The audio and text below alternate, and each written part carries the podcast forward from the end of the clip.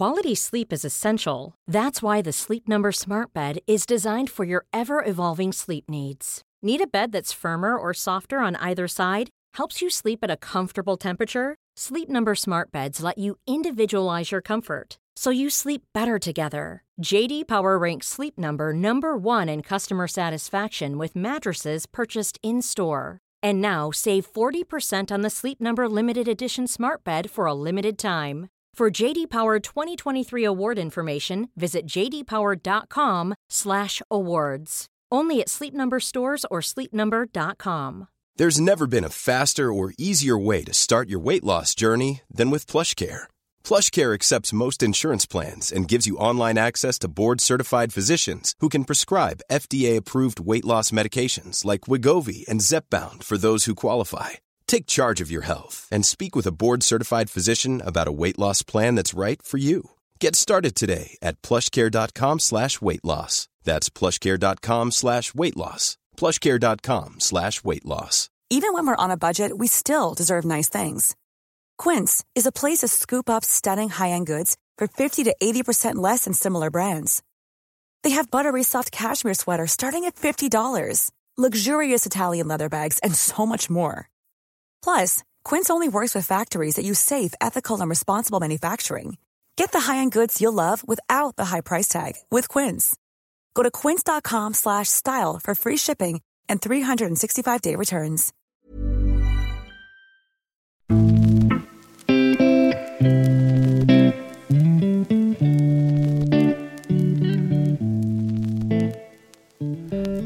Ingen roll hur högt jag hoppar i spänst utanför plan om jag inte vågar gå in i nickduellen.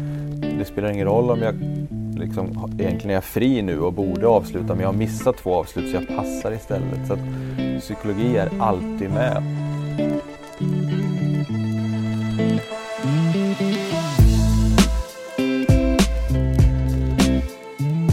En delförklaring till herrlandslagets osannolika VM-avancemang har tillskrivits den nya laganda och tilltro som kanske saknats lite i tidigare upplagor av landslaget. En konkret skillnad i Janne Anderssons landslag är den fotbollspsykologiska rådgivaren Daniel Ekvall. Som kanske hamnade lite i skuggan av Lars Lagerbäck, Jonas Tern och Tom Paul när Janne Andersson presenterade sin nya ledarstab. I den här intervjun ska vi försöka bena ut vad Ekvall konkret har bidragit med under resan fram till VM.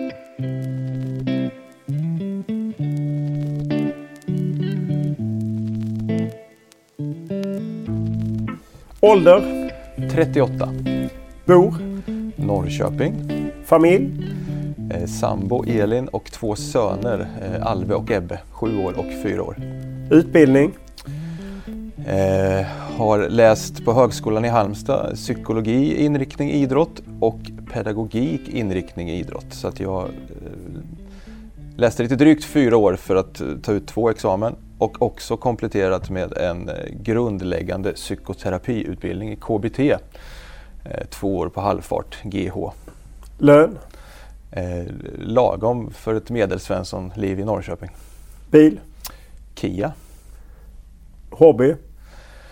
Eh, idrott, eh, vara med familjen och lite musik. Inget nördigt, men musik. Vilka språk pratar du? Svenska och knagglig engelska. Vem är enligt dig världens bästa fotbollsspelare? I närminnet så vill man ju säga Andreas Granqvist i Italien, men det får bli Messi. Eh, vilken är din största fotbollsupplevelse? Eh, ja, det är ju svårslaget eh, i Milano eh, att ha varit med där på ett hörn. Eh, sen har jag förmånen att ha varit med resan i Norrköping från Superettan med Göran Berghjort upp i Allsvenskan och SM-guld. Men, men som ledare eh, att ha spelat, eller varit med där runt ja, playoffet i Italien. Vilken är din största merit som spelare? förlorat nickdueller mot Peter Crouch brukar jag skämta om. Jag spelade i Lakin för jättelänge sedan och då var han av någon anledning utlånad till Hässleholm. Så ja, inga jätte... Distriktslag, fotbollsgymnasium, lite division 2 och sådär.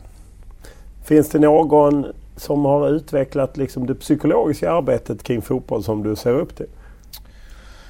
Eh, Ja, mer ett, ett kollegialt i så fall runt om. Eh, I Sverige finns det nu många duktiga som har gått den här KBT-utbildningen och som jobbar på SOK. Så att mer en samverkan med andra tycker jag. Och sen generellt många duktiga ledare som även är duktiga på den biten. Som, som finns. Det är svårt att säga något exakt namn men man tar intryck och lär sig av många där. Vilket uttryck använder du för mycket? um, det vet jag faktiskt inte. Uh, ingen aning. Vad gör dig rädd?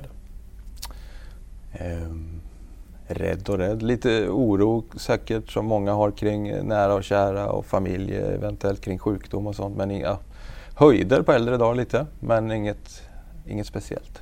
Vad var du bäst på i skolan? Uh, lättare att svara på att jag inte var så bra på så teknik och slöjd och sånt utan mer teoretiska ämnen som, som jag var bra på. Uh, ja, geografi och sånt där. Vilken talang skulle du vilja ha? Uh, jag skulle vilja vara duktig på att spela många instrument kanske. När var du lycklig senast?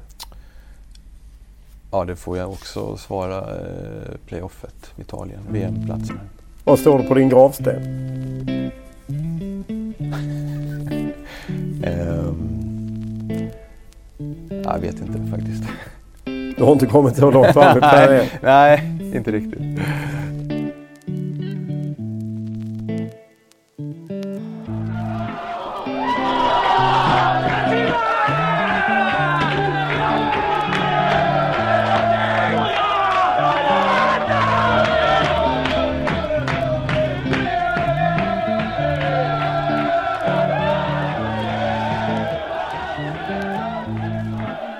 Kan ju inte gå runt det som skedde häromveckan där Sverige gick till VM-kval och du är med som eh, fotbollspsykolog i, i landslagets ledarstab. Eh, hur stor del har du i det?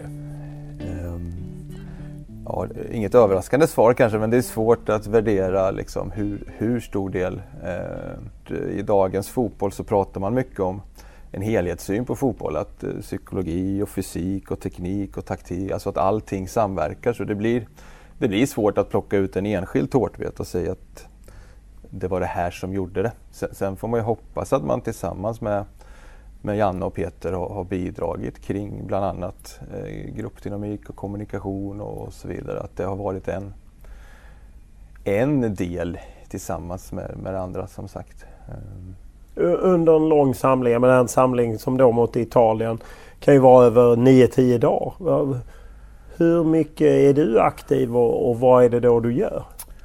Ehm, vi har ju haft samma upplägg sen, sen första samlingen kan man säga, samma struktur. Sen har det varit lite olika innehåll. Men, eh, den viktigaste punkten som alltid har varit med i programmet det är ju att jag har haft träffar med spelarna i, i mindre grupper. Är det då de är uppdelade i lagdelar helt enkelt? Att backar, mittfält och anfallare? Ja, så har det varit. Eh, och, och, det är möjligt att det kan komma att ändras men vi valde så att, att börja. Eh, så det är olika delar i det där. En del är i att vi har ju pratat mycket om färdigheten att kunna göra varje aktion så bra som möjligt. Så det har ju varit en utbildande del för att i dagens fotbollspsykologi så pratar man mycket konkret i vad händer på plan. Vi har ju vi har ju inte eh, hållit på med något annat kring så här avslappningsband och sånt utan vi har pratat mycket om att om jag missar en passning eller vi släpper in ett mål eller jag är missnöjd med en lagkamrat, hur kan jag trots allt som händer göra min nästa aktion så bra som möjligt? För att har vi ett lag där man liksom gör varje aktion med hög kvalitet så kommer säkert eh, ja, prestationen tillsammans bli väldigt bra. Så att det har varit ett litet mantra vi har kört med att göra nästa aktion så bra som möjligt. Och då kan det ju vara eh, kopplat till träning och match kan det ju vara att man också får spelare att reflektera kring att ja, senaste fem minuterna, hur har jag reagerat eh, efter att jag har missat någonting eller att eh, jag inte har fått den passning jag ville ha. Liksom, hur kan jag ändå göra min nästa grej så bra som möjligt? Och det där är ju en färskvara och en process som man ständigt behöver jobba med. Så att det är liksom en stor puck Sen har den andra delen också handlat mycket om att hur kan vi ja, eller hur kan man hjälpa lagkamrater till nästa aktion också. Då är det inte det som har synts mest har ju handlat om, om kroppsspråk och sånt men det kan ju också vara att korrigera någon om den gör fel enligt matchplan eller det kan handla om att när det är en fast situation så samlas vi och pratar och synkar något som har hänt under matchen. Så, att, ja, så en del är att göra variation så bra som möjligt och den andra mer kopplat till hur kan jag hjälpa lagkamrater till bra aktioner. Och de två punkterna har varit med hela kvalet och repeterats och utbildats i kan man säga.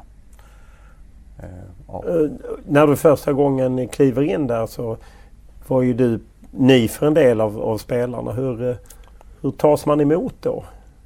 Eftersom du kommer ändå från, jag menar en del kanske är öppna för det men alla kanske inte har stött på idrottspsykologi på det sättet. Eh, nej, det är rätt och jag vet ju så här i efterhand att, att några spelare kanske var lite skeptiska för man har en viss bild över vad mental träning handlar om. Men, men eh, jag upplever ändå att vi, vi pratar ganska konkret fotboll och då når man ofta spelaren. Eh, alltså i, i modern idrottspsykologi så pratar man också mycket om konkreta beteenden. Så att, att man definierar om till exempel ett begrepp som självförtroende i konkreta beteenden så blir det ganska tydligt för spelaren. Att, alltså du... Kan du konkretisera för mig så även jag fattar? Ja, men eh, om man har en spelare som, som eh, ja, men när man spelar med bra självförtroende så kan det låta lite klyschigt och då, blir, ja, men då brukar man kanske prata mycket på plan, man går in i närkamper, eh, Eh, jag vågar utmana i rätt lägen, jag vågar avsluta. Eh, och då innebär ju det att i, i varje aktion på plan så är liksom psykologi med på något sätt. Att, att, att ha mod att gå in i nickduell och så vidare. Så att, att, att fånga spelarna med att prata konkret fotboll, vad händer på plan och att de jobbar med psykologi på plan varje träning. Det, det handlar inte om att man sitter i en klubblokal tre gånger och har teori någon annanstans. Utan vad händer på plan som har med psykologi att göra? Eh, och även utifrån lagperspektivet. Då, vad händer utifrån plan, eller på plan eh, där vi liksom kan hjälpa varandra till bra aktioner. Så att det känns som att, även om det kanske inte låter så konkret, så har fångat spelarna med att vi pratar fotboll. Eh, och sen har ju också en del varit i att låta spelarna bli delaktiga i processen. Alltså de här gruppträffarna har ju inte Janne och Peter varit med på utan det har ju oftast också legat i programmet där Janne och Peter har hunnit haft eh, hur vi ska spela och anfallsspel och försvarsspel. Och då finns det ett forum där de själva får diskutera ihop Alltså har vi förstått rätt? Liksom, vad är det vi ska göra tillsammans? Och nu har ju Janne och Peter ett ledarskap där spelarna ändå liksom vågar prata med dem. Men det finns ändå en möjlighet att ställa dumma frågor till varandra och lösa Men saker. Men utan Janne och Peter då med, med dig? Ja, ja i, i rummet. Så att, kanske... Har du tillräcklig fotbollskompetens känner du att du kan hänga med för att... Jag menar om man just ska fråga, har jag fattat matchplanen rätt? Ja, alltså... Nja, lite, ja, lite, lite fotbollskompetens. Men grunden blir ju mer att efter de här gruppträffarna kan ju jag säga till Janne och Peter att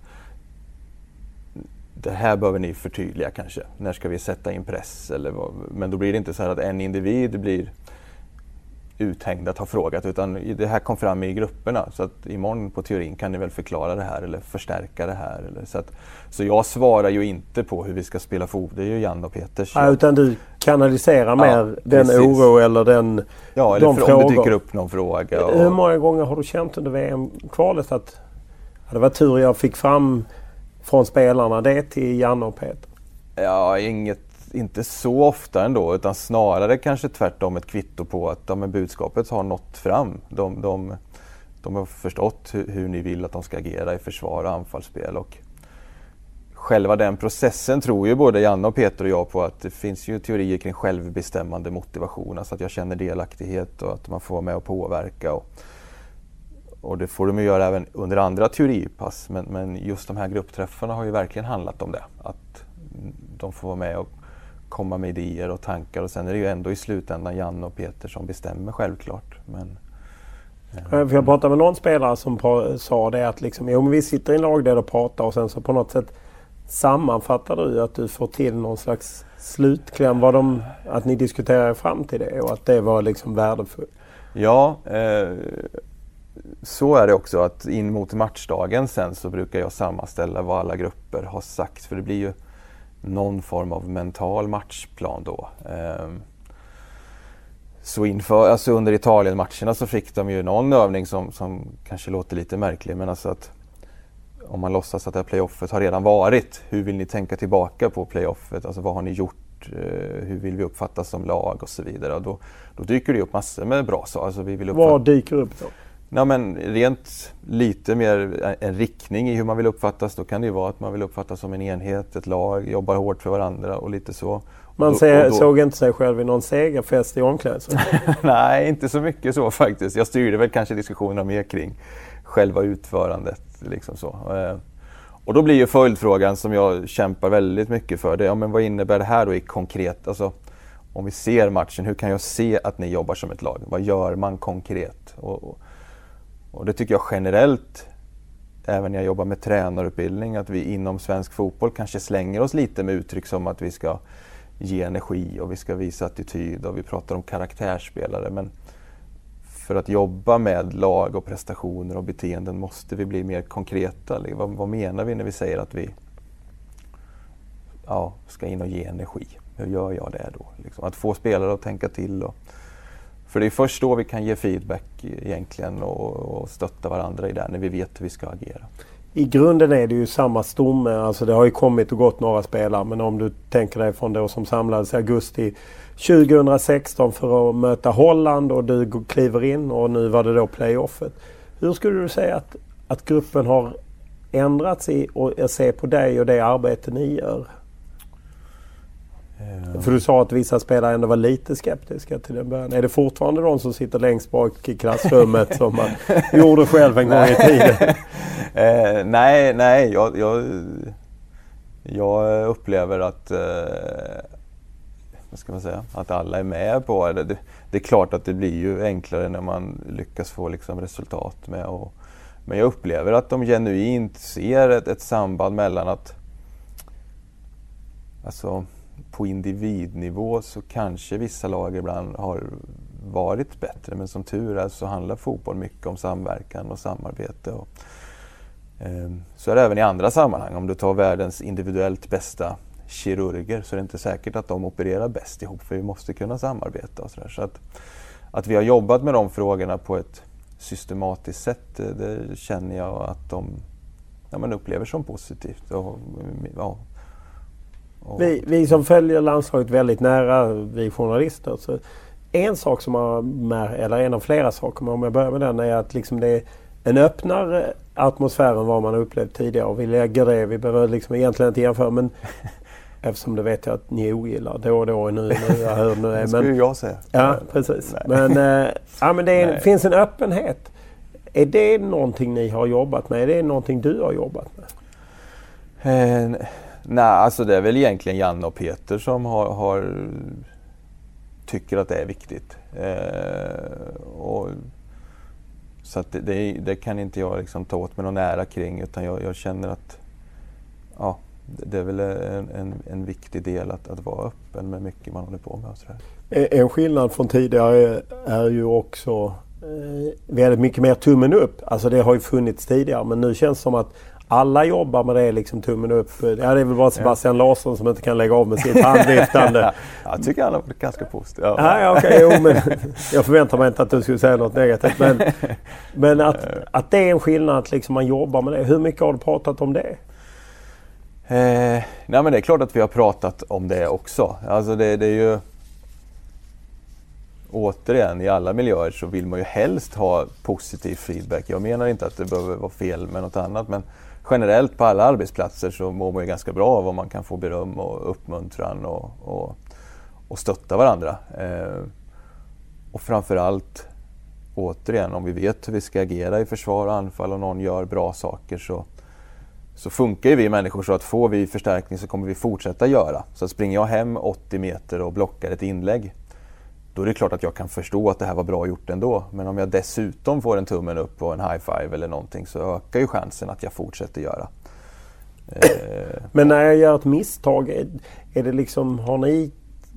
Är då andemeningen att ah, men då ska vi inte skälla på varandra eller vi ska ligga lågt? Nej, absolut inte. Eh, om det, framförallt om det kanske brister i, i, min inställning just nu eller om jag slarvar, då har de ju också själva, men det måste vi självklart ta upp och säga till om. Och om jag kanske gör upprepade misstag utifrån hur vi ska agera så måste man ju höra det, absolut.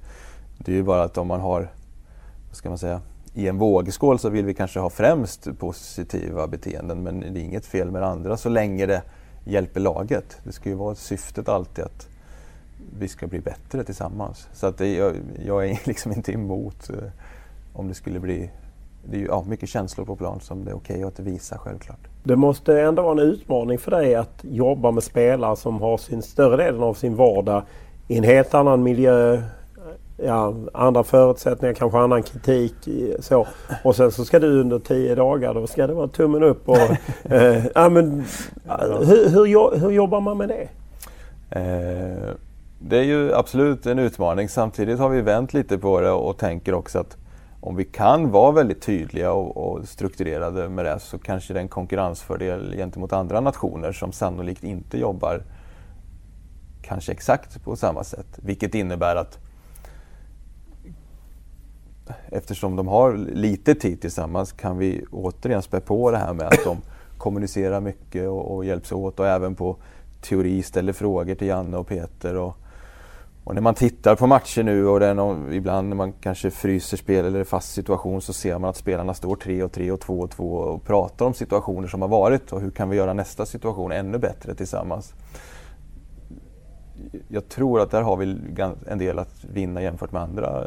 Så, så att, självklart kort med tid men just utifrån det här med gruppen och laget så om vi ja, poängterar det väldigt mycket och lyfter upp det väldigt mycket så finns det nog ganska mycket att hämta där tror jag. Hur mycket jobbar du individuellt med spelarna? Eh, där har vi ju, just beroende på att, att de tillhör sina klubbar och är mest tid där så har vi ju medvetet valt att ligga lite lågt där. Sen är ju jag med på samlingar så det har ju hänt att ett antal spelare har, har velat ha samtal och även kanske koppling till mellan, alltså hur, en plan för, för, i sitt klubblag också, men det är inte så jättemånga. Om man ändå tänker sig att spelare som verkar på större scener än det svenska landslaget och, och med, med, ett större rampljus och därmed också hö, hårdare kritik och liknande. Och säga att det inte går så bra och det är hård kritik i media och liknande. Är du inblandad i att, att försöka fånga upp en sån spelare och känna att ja, men hur är läget nu och vad behöver du hjälp med? Och, Ja, alltså jag, jag finns tillgänglig kan man säga. Vi har ju, en, ja, om, om jag backar tillbaka lite, vi har ju pratat mycket om det att göra varje aktion så bra som möjligt utifrån att prestera. Vi har pratat om att göra varandra bra. Sen har vi också berört ett område som vi kallar att ha en hållbar karriär och, och då handlar det ju kanske mer ibland om just det du är inne på kring måendet och, och, och vara beredd på att det kan komma tyngre perioder och, och sådär. Men kopplat till landslaget har vi mest informerat att, att, ja, men, att jag finns och om jag kan slussa vidare kanske om, om, om det skulle finnas behov. Nu har det inte varit där det här året men, men rent generellt i elitmiljön så, så finns ju som du säger, det är hög press och man blir köpt för ett antal miljoner och man förväntas prestera. Och, och det är ju människor som vi andra med tankar och känslor. Så att, Ja, har, det är ingen som har liksom uttryckligen eh, önskat stöd. Och du söker inte upp någon? Nej, inte på det sättet utan mer i så, som liksom mer informellt kopplat till träningar och bussresor och liksom sådär. Eh, om man eh, tar ett exempel som har varit offentligt. Filip Dagerstål berättade själv under U21-EM att han tog kontakt med dig efter det var någon straff som han som ledde till ja, att Sverige förlorade mot Polen. Så att han har ju själv berättat om det så det är liksom inget. Eh, hur, hur, vanligt är det att spelare liksom söker upp dig? Han har jobbat då med dig i Norrköping. Att liksom för att fånga upp en jobbig situation. Eh, nej men det händer och just i det här fallet blir det ju en liten krock för att Filip, eftersom jag har funnits närvarande i sex år där, så blir det mer att ja, men jag är mer en ledare som har ansvar för psykologi mer kanske än han ser mig som en idrottspsykolog på något sätt. Så att, eh, men det är klart att, att, att det händer. Så. Eh, Vad kan det vara att man vill ha hjälp med då? Eh, Ja, men oftast kan det ju röra att man upplever att man, det klassiska egentligen formsvacka, sen liksom dåligt självförtroende. Eh, och sen finns det ju någon gråzon här där man halkar in lite kring nedstämdhet, äh, ångest, relaterade saker och där är det ju där har ju jag en viss utbildning där, där jag kanske under handledning kan förebygga lite och fånga upp lite men framförallt viktigt att slussa vidare till rätt kompetens. Alltså för jag är ju inte legitimerad psykolog. Eh, så att, men i och med KBT-utbildningen så, så kan man fånga upp lite mer av, av den kategorin kan man säga kring, kring eh, måendeperspektivet mer än att prestera nästa match. Så att, ja. Det är ju ändå resultatorienterat. Eh, har du någon gång gått in till Janne och sagt att ah, den här spelaren han verkar inte vara i, i slag eh, mentalt. Du kanske inte ska spela honom? Nej. Är det inte, är det inte din roll? Eh, nej, eh, nej det är det inte. För då skulle nog ingen spelare mer vilja prata med mig.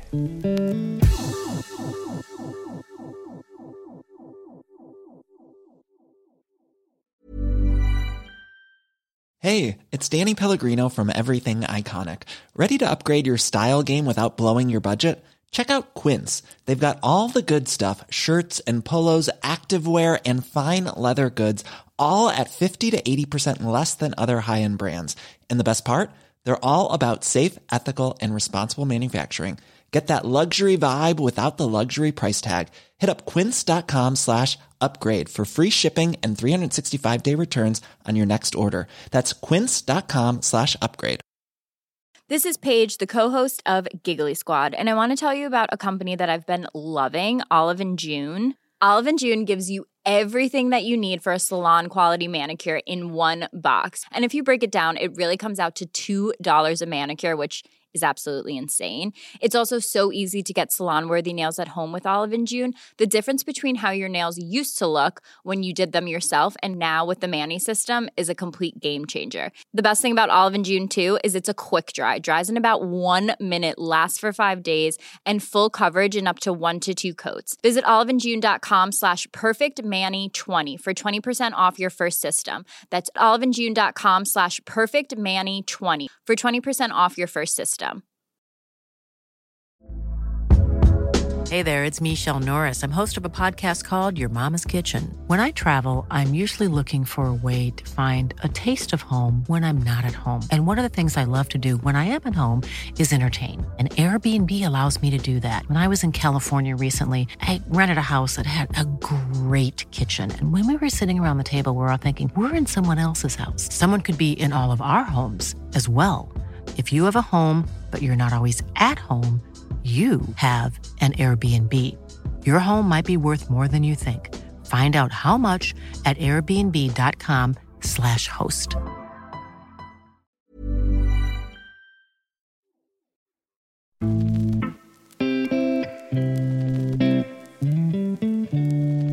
Många av de metoder som förbundskapten Janne Andersson och Daniel Ekvall implementerat i landslaget har de plockat från sina år i Norrköping där de jobbade ihop.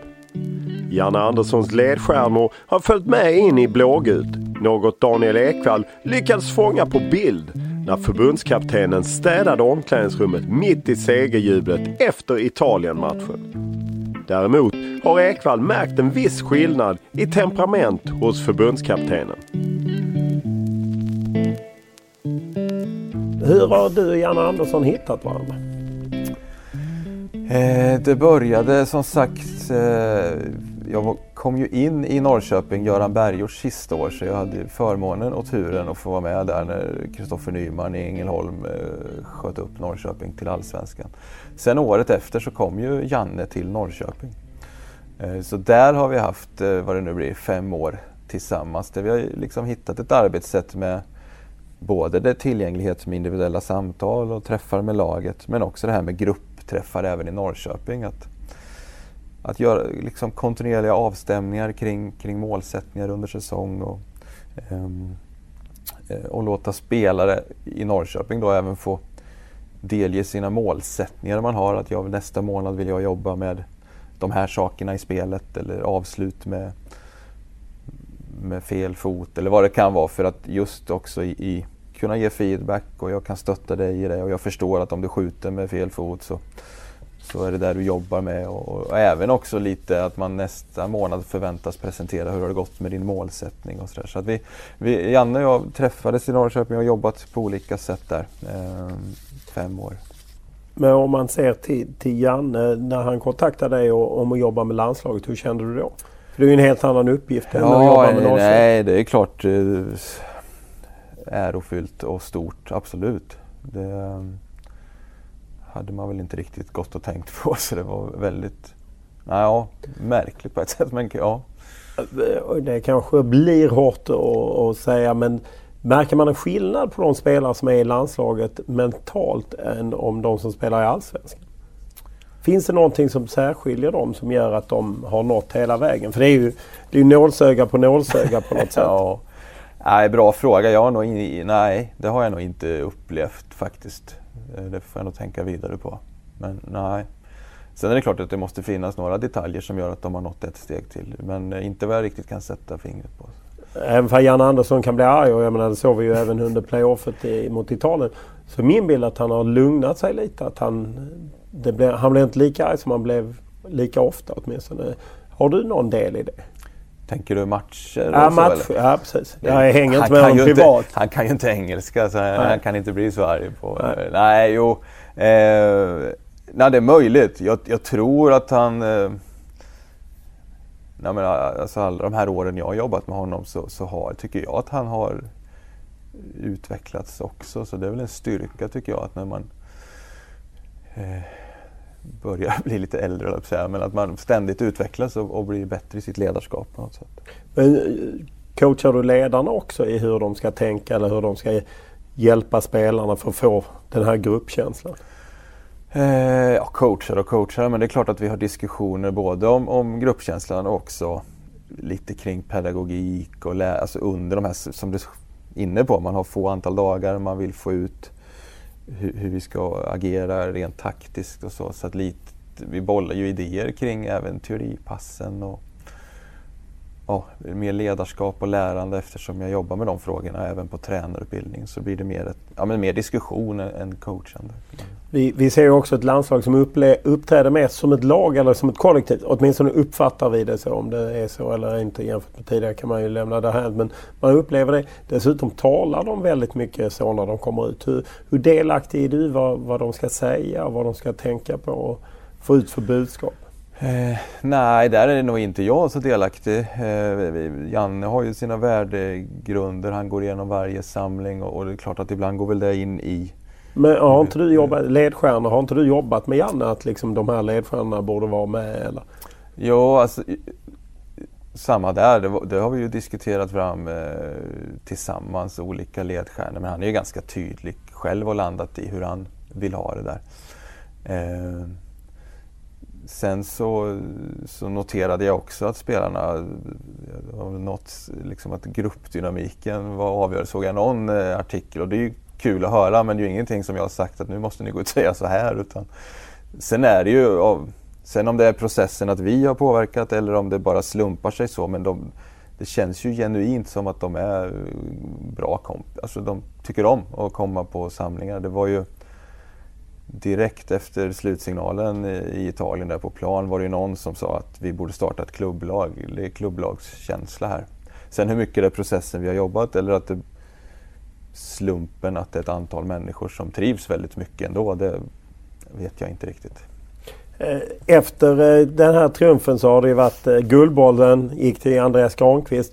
Och man behöver inte vara raketforskare för att märka att det, det blev ju rätt känsligt. En, rätt många trodde att det var Emil Forsberg. Och hur mycket kan ett sånt individuellt pris påverka en sån gruppdynamik? Att någon blir prisad framför en annan. För där blir de ju plötsligt konkurrenter. Ja, eh, jag vet inte. Jag, jag, tror att när det är dags för samling så, så inbillar jag mig att det, det är lugnt. Jag har inte riktigt reflekterat över det. Men ja, är det en sån mm. fråga att du hade kunnat behöva jobba med att om det var så att någon var besviken över någonting.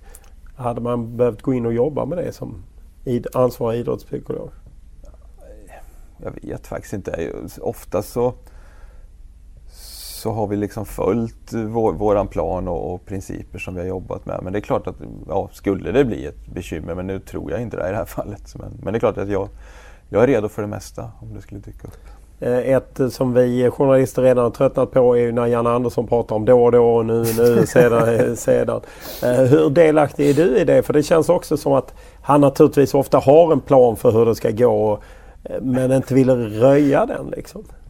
Ja, det uttrycket kan jag inte ta någon ära för. Det har han kommit på själv. Sen, sen har vi ju alltid, både i stort och smått, pratat om det här med att lite klyschigt, men att, att vara i nuet på något sätt. Och det är ju mer kopplat på många perspektiv. Det gäller ju en spelare med på plan, att inte älta det som har varit och inte ha tankarna för långt i framtiden. Utan det är här och nu vi ska prestera. Eh, så, så det är väl ett, det är ju en grej vi har, vi har pratat om. Men, men äh, det uttrycket har han ju själv liksom myntat. Kan man säga. Eh, du fick ju också medial uppmärksamhet rejält för att du fotograferade Janne Andersson när han städade omklädningsrummet i San Siro. Milans omklädningsrum var det efter segerfesten och att liksom på Twitter la du ut och den fick en väldig spridning. Eh, eh, vi konspiratoriskt lagda tror jag att det är lite Nordkorea när man vill sprida. Hur, vad var din tanke när du la ut den? Nej absolut inte. Alltså det var jag såg mest humor i det för Janne kom tillbaka från presskonferensen och spelarna var nästan ute i bussen och vi, vi skulle liksom åka till hotellet. Och, och då säger han ju någonting i stil med att ja, men hur ser det ut här i omklädningsrummet då? Vi kan inte lämna det hur som helst bara för att vi har gått till VM. Eh, och sen började han plocka några muggar där och då, då genuint så kände jag bara, men det, vad håller han på med? Liksom, även nu så ska han gå och städa och tyckte det var kul. Så eh, ja, så då, då, tog jag den bilden och sen så frågade jag gärna om det var okej okay att jag kan, jag kan lägga ut den här. Men jag trodde inte att det skulle bli vad jag har förstått det genomslaget även i andra länder. Att man, alltså, ja, det trodde jag aldrig. Nej, för när jag söker på ditt namn på Google så dyker det upp just utländska ja, eh, publikationer som har eh, gett uppmärksamhet till denna städande svenska coach. Ja, nej, det var någon som nämnde att det var liksom både i Latinamerika, ja, ja överallt. Liksom, eh, ja, så det ser man vilken genomslagskraft. Om vi lämnar nuet och tittar framåt senet, eh, det vill säga VM i Ryssland. Hur kommer man jobba fram ett mål i gruppen där för när ni åker till VM? Eh, vi, ska väl, vi ska ha lite möten och diskutera det där kring hur, hur ska man tänka kring eh, målsättning och jag ska själv diskutera med Janne och Peter samlingen i, i mars där om man, om man ska ha mer individuella samtal och fråga spelarna inför VM vad de tänker och hur de tycker man bör förbereda för att prestera bra. Så att inget är klart än exakt hur vi ska agera men ja, på något sätt behöver vi ju diskutera ihop eh, en plan för VM. Eh, nu är det ju några ledare som har varit med förut och som har erfarenheter av ett mästerskap och sen har vi väl hälften av ledarna som inte har det. Så att man, man får väl lyssna av lite med vad... Som sagt, jag misstänker att det blir förhoppningsvis många dagar och sådär som man också måste hantera lite grann. Så att, Finns det ett mål som man har i gruppen och ett mål som man har utåt? Eh, nej, det tror jag inte. Alltså generellt, Janne och jag landar ju där i Norrköping att det är ju lite lurigt med resultatmål rent generellt. Alltså vi, när man går ut till match vill man ju vinna varje match. Utan då blir det ju andra typer av mål kring eh, fotbollsmässigt och beteenden kanske och så, som man självklart vill ska leda till ett resultat. Eh, så ibland känns det lite klyschigt med de här resultat vi ska komma på övre halvan i Allsvenskan. Alltså, det, det ger inte jättemycket kanske. Utan det viktiga är vad man gör sen i processen och i vardagen och jobbar med. Men... Så det blir inget löfte om VM-guld? nej. nej, det blir svårt.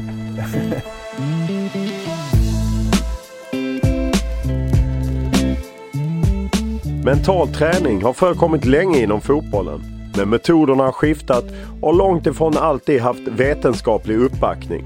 Något som på senare tid mött hård kritik. Exempelvis när Pia Sundhage tog in inspiratören Mia Törnblom till damlandslaget. Dessutom har den mentala träningen alltid varit hårt fokuserad på spelarnas prestationer och mindre på deras psykiska välmående.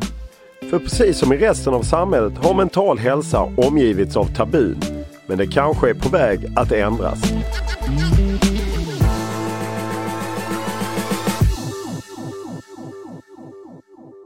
Jag har ju, I podden har jag haft Anders Christiansen som tar hjälp av psykolog men vill inte riktigt gå in på det. Johan Wieland berättade om sin depression i FC Köpenhamn. Tyckte det var jobbigt att prata om det då också. En psykolog hjälpte honom. Henrik Goitom, Ivo Pukalski har inte varit med här men har pratat om det. Varför är det fortfarande lite tabu på något sätt i, i fotbollsvärlden?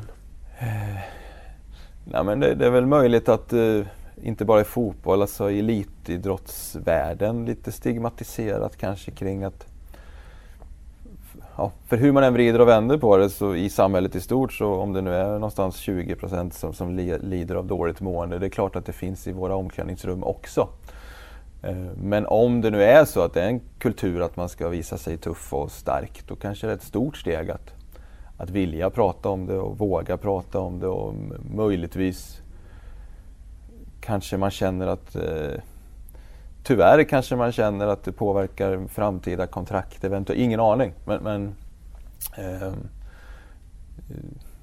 jag, jag, tänker att det, det, är också en attitydsfråga hos tränare och sportchefer. Hur ser jag på eh, att en spelare varit borta för korsband eh, i sju månader eller att en spelare kommer tillbaka från depression. Liksom. Det är mer att reflektera över själv. Hur, hur, ser jag på, på det och hur tänker jag kring det? Eh, Sen tycker jag det är jättebra här med, med de spelare du nu nämner och Ivo har vi liksom, han uttrycker väldigt starkt liksom och viktig fråga. Och, och på tränarutbildningarna försöker vi ta upp ämnet, alltså hur kan man se på spelare som, som kanske eventuellt mår dåligt och vart vänder jag mig som tränare om någon mår dåligt. Så att, sen i slutändan så är det ju varje klubb som kanske behöver ha en kontaktperson och, och, en person med rätt utbildning då som kan jobba med de frågorna.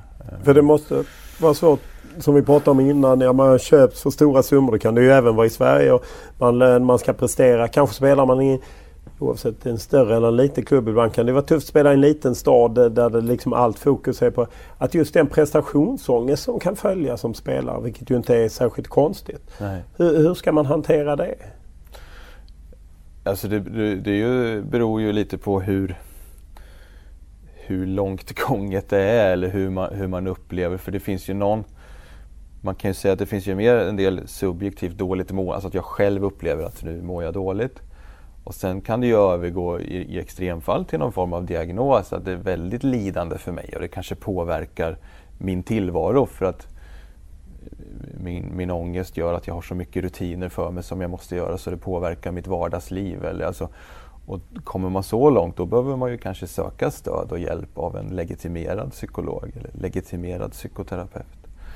Eh, sen tror jag att man kan, om man normaliserar lite dåligt mående och att det får vara okej okay att må lite dåligt vissa perioder, då kan man nå en ganska stor grupp som, som kanske inte lider liksom mycket av ångest, men man, man, man kanske mår lite dåligt ibland. Liksom. Eh, och det tror jag att som vi är inne på här, att kanske öppna upp i, i klubbarna, att, att våga diskutera det, att som en tränare säga att det är okej, okay, att ibland, alltså det finns mycket där tror jag man kan göra för att ja, påverka också. Eh, om man mår dåligt så kan man ibland ta mediciner för att må bättre. Hur, hur går det ihop med exempelvis dopinglistor och så? Att, eh, att om man skulle ta något ångestdämpande eller eh, SSRI som då är antidepressivt för att hantera en situation? Eh, ärligt talat så vet jag inte riktigt kopplat till dopinglistan där utan jag, där man utifrån någon form av KBT-perspektiv så är det klart att i vissa perioder kan, kan det vara bra eller, ja, för att ens vara, om man mår så dåligt så att ens vara mottaglig för behandling så kan det vara bra med vissa mediciner för att liksom jobba med det. Sen, sen tyvärr har jag inte riktigt koll på doping. Hur ofta har du stött på det? Jag, menar, jag förstår att du inte kan gå in i, i detalj men hur ofta liksom under de år du har jobbat har du stött på att folk faktiskt mått så dåligt av sin fotboll att de har svårt att prestera? Eh, svårt att säga exakt siffra men det förekommer ju absolut och det har ju skett ganska mycket inom svensk idrott i stort senaste året. Både här i Stockholm har det ju öppnat en mottagning kring psykisk ohälsa. Göran Kente bland annat som är involverad.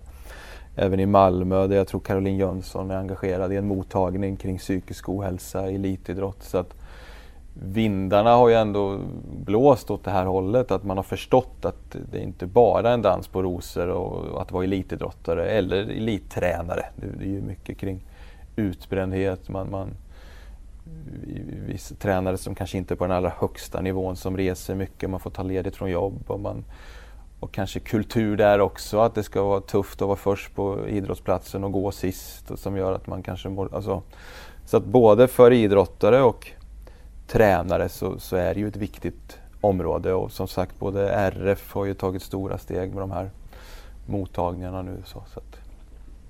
Hur eh, kommer man, om man tänker sig att det finns en viss jargong kring liksom eh, eh på fotbollen och idrotten när man står upp som en riktig man eller man spelar som en kärring. Alltså liksom hur, hur mycket kan det vara en del av liksom att... Eller hur mycket av den kulturen måste man ändra på? Eh, nej men det är ju en del i frågan. Alltså att om, om jag liksom mår dåligt och sitter i ett omklädningsrum och sen så om det nu skulle vara en jargong att ja, men, bit ihop och knyt näven i fickan. Och, alltså, det är klart att det blir ännu svårare för mig att ta steget att säga att jag mår dåligt just nu. Så att eh, det är ju en pusselbit att kanske som sagt i tränarutbildningar i svensk idrott ta upp ämnet ännu mer än vad vi kanske har gjort. Eh, att som tränare vara en förebild. Jag vet att vi eh, kopplat till mående i Norrköping, vi, man, vi frågade ungdomsspelare lite hur, hur eh, i en enkät hur, hur, ja, hur skulle ni vilja att era ledare agerade? Och nästan nästan alla svarar att ännu mer individuella samtal, ännu mer frågor, hur mår du? Ännu mer kring hur är livet i övrigt förutom... Och då tycker ju redan ledaren att man gör mycket. Alltså man har en upplevelse av att man finns tillgänglig och pratar. Ehm, men jag tror att tränare kan göra mycket enbart med relationen och ställa frågor och bry sig. Eh, för just den kulturen, alltså att förändra det. Eh, annars är ju bilden, jag menar vi i Sverige som är väldigt påverkade av eh, England inte minst. Eh, där man tänker Sir Alex Ferguson med hårtorkar och jag menar det finns ju även på massa ställen. Varför funkar inte det i ledarskapet? Hårtorksledarskapet? Ja, men eller, ja, management ja, ja, men... by fear eller liksom att man skäller ut folk och att man, att man blir liksom arg. Och... Eh, nej men det är ju teoretiskt många anledningar. Det är klart att på kort sikt kan det säkert funka. I en halvtidspaus kanske jag kan få någon effekt. Men rent generellt så blir det ju inte bra för att eh, då får man ju bara spelare att bete sig till en viss nivå där man slipper hårtorken. Alltså jag gör ju inget extra då för min tränare utan jag beter mig upp till, ja men nu slipper jag få skäll i alla fall. Man pustar ut mer.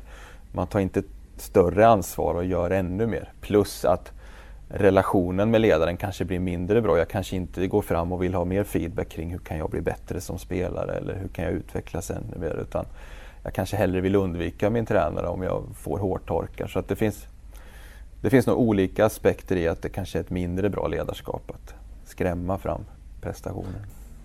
Det, det blir ju lätt liksom att man, de som är kritiker tycker att det är flummigt och liknande. Och jag vet ju att Svenska Fotbollförbundet nu står bakom att det är liksom evidensbaserat ska det vara så. Hur, hur svårt är det att nå ut med liksom att, att bevisa, att visa att det här är faktiskt effektivt? För att jag menar jag inledde och fråga hur stor del har du av VM? Alltså, ja, ja, att det ja, måste vara oerhört svårt att argumentera för att liksom det här är bevisat att vi når. Ja, det är det. Sir Alex, Sir Alex Ferguson var ju väldigt framgångsrik i Manchester United. Han är ju känd för sina hårtorkar. Ja, absolut. Eh, nej, men och sen får man kanske skilja lite ibland på vad det är liksom ledarskapsfrågor det är och vad det är idrottspsykologi det är. Men, men det, det eh, eh, vad ska man säga? Det är klart att det, det, återigen så är det i internationell fotboll nu, du har ju haft Verheyen som gäst, så pratar man om fotbollsaktionen eh, där psykologi är en tårtbit som alltid är med. Alltså, det spelar ingen roll hur högt jag hoppar i spänst utanför plan om jag inte vågar gå in i nickduellen. Det spelar ingen roll om jag liksom, egentligen är jag fri nu och borde avsluta men jag har missat två avslut så jag passar istället. Så att, psykologi är alltid med och, och, det känns som att fler och fler tränare har förstått det. Eh, sen kanske många i mitt eget skrå har varit för teoretiska och varit inte så bra på kanske heller att tillämpa teorier och modeller på ett konkret sätt. Så det är säkert både, ja, både liksom fotbollstränarvärlden och idrottspsykologiska rådgivarvärlden som ja, man kan behöva närma sig från båda håll kanske. Varför är det viktigt att det är evidensbaserat? Alltså ja, att det går att bevisa helt enkelt. Eh, nej men alltså för min, min del så jag, har ju, jag är ju skolad den vägen så jag har inte så mycket koll på annat utan när man har gått det här högskolespåret så har man ju ja, men de diskussionerna kring att ja, men vad har sannolikt ändå bäst effektivitet om vi ska lägga tid och resurser. Eh, och sen, ja, så någonstans sannolikhet kring att vad, vad tror vi har mest effekt och då, då är det kanske det spåret vi, vi bör börja i alla fall. Eh, så det, det, är väl en viktig del och sen som vi varit inne på att desto mer utbildning utifrån det här akademiska spåret så kanske jag också kan slussa vidare om det skulle handla om dåligt mående och psykiskt. Alltså jag, jag minskar risken att göra saker som jag kanske inte kan eftersom jag får mer, mer utbildning i ett område och ett ämne. Det är ju ingen hemlighet att det var lite diskussion på fotbollsförbundet. Pia Sundhage anlitar Mia Törnblom som inte jobbar evidensbaserat. Även eh, Håkan Eriksson nådde ju stora framgångar och hänvisade bland annat till Lars-Erik Unestål som inte heller är evidensbaserat. Hur, hur ställer du dig? De fick ju kritik, inte minst Mia Törnblom och Pia Sundhage. Hur, hur ställer du dig? Nej men alltså eh, återigen så för, i min värld och med min utbildning så är idrottspsykologi ett spår utifrån högskolor och universitet. Eh, sen så finns det säkert hundra olika saker, mental coaching och det, eh, ja, som, som, du nämnde, de här sakerna. Och, och för mig är det, liksom, det, det, är, det är något annat. Sådär. Det, det är liksom ingen idrottspsykologiarbete utifrån hur vi, hur vi har valt att jobba med det nu. Så. Um, Ja, så att jag, och sen har det ju varit eh, då vad då eh, spåret, men det har ju varit eh, genom historien så har ju förbundskaptener runt både dam och herr och u haft möjligheter att, att göra olika saker, inte bara inom det här området. Det har ju varit inom många områden en, en stor frihet kring att göra vad man själv tycker och känner att det här är bra för att mitt lag ska prestera. Men kan man helt bortse från vad liksom Mia Törnblom och Une Ståhl bidrog med? Att, att de hade en effekt. För på något sätt så kan ju inte du säga att ah, men jag betyder så och så. Jag betyder tre poäng i VM-kvalet.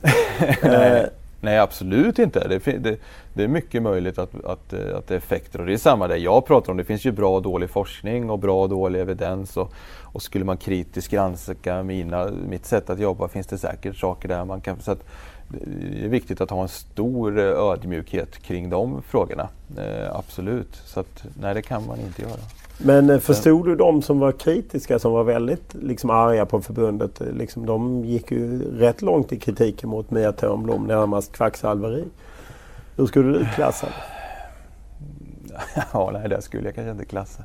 Nej, men, ja, men absolut, jag, jag, kan ju förstå att om jag är forskare på ett universitet så, så kan jag ju på något sätt eh, ändå se att ja, men det är klart att man, man då vill ja, utgå från och sträva utifrån det, det man själv har forskat i och, och tror på utifrån ett vetenskapligt förhållningssätt. Man kan väl säga att generellt i förbundet de här tre, fyra åren jag har jobbat så, så om man bortser från idrottspsykologiämnet så, så har det ju varit en strävan i att bli lite mer vetenskapliga i, i stort, även inom tränarutbildning och sen når vi säkert inte hela vägen fram men det finns en ödmjukhet för att ta till sig av evidens på ett helt annat sätt än vad det gjorde för tio år sedan. Inom, återigen inom alla områden, fys och kost och psykologi. Stort tack för att du tog dig hit.